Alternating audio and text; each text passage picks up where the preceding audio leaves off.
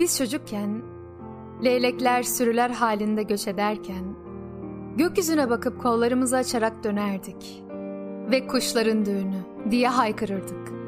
Tilkilerin düğün günü mü? Vay canına, kahkahamı frenliyorum. Bu basit, muhtedil sorularım onu yoruyor. Çok bitkin görünüyor. Ağzı aralık, kafasını öne doğru sallıyor. Derin bir nefes alıyor. Fakat hareketleri çok doğal. Şikayetçi değil, perişan değil, çekingen değil. Ne peki? Çözemiyorum.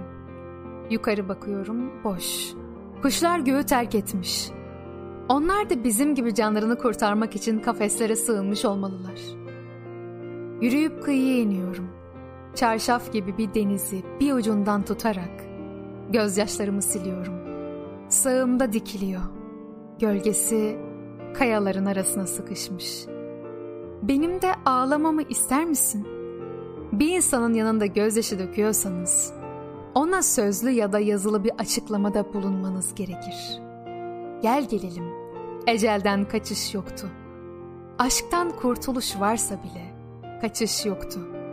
Düşünceler kafamın içinde uçuşan bumeranglar gibiydi. Hayat böyledir. Birinin tutuşan sakalından öbürü ellerini ısıtır.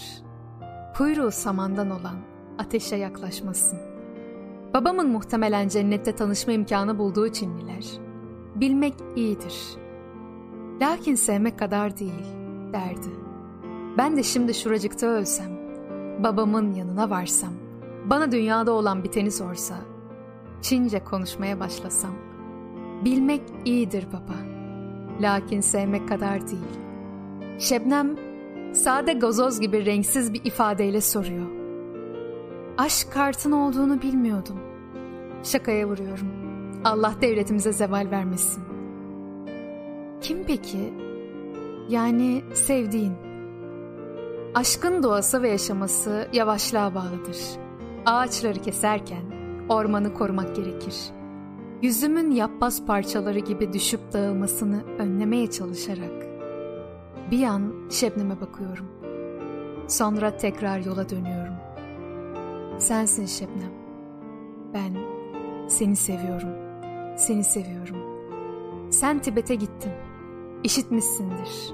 Eski bir Çin atasözü ne der? Fısıltı, haykırıştan daha inandırıcıdır. Seni seviyorum Şebnem. Seni seviyorum. Seni seviyorum. Şimdi bunları söylüyorum ya, sabah dünyaya, insanlara inanıyor olarak uyanacağım.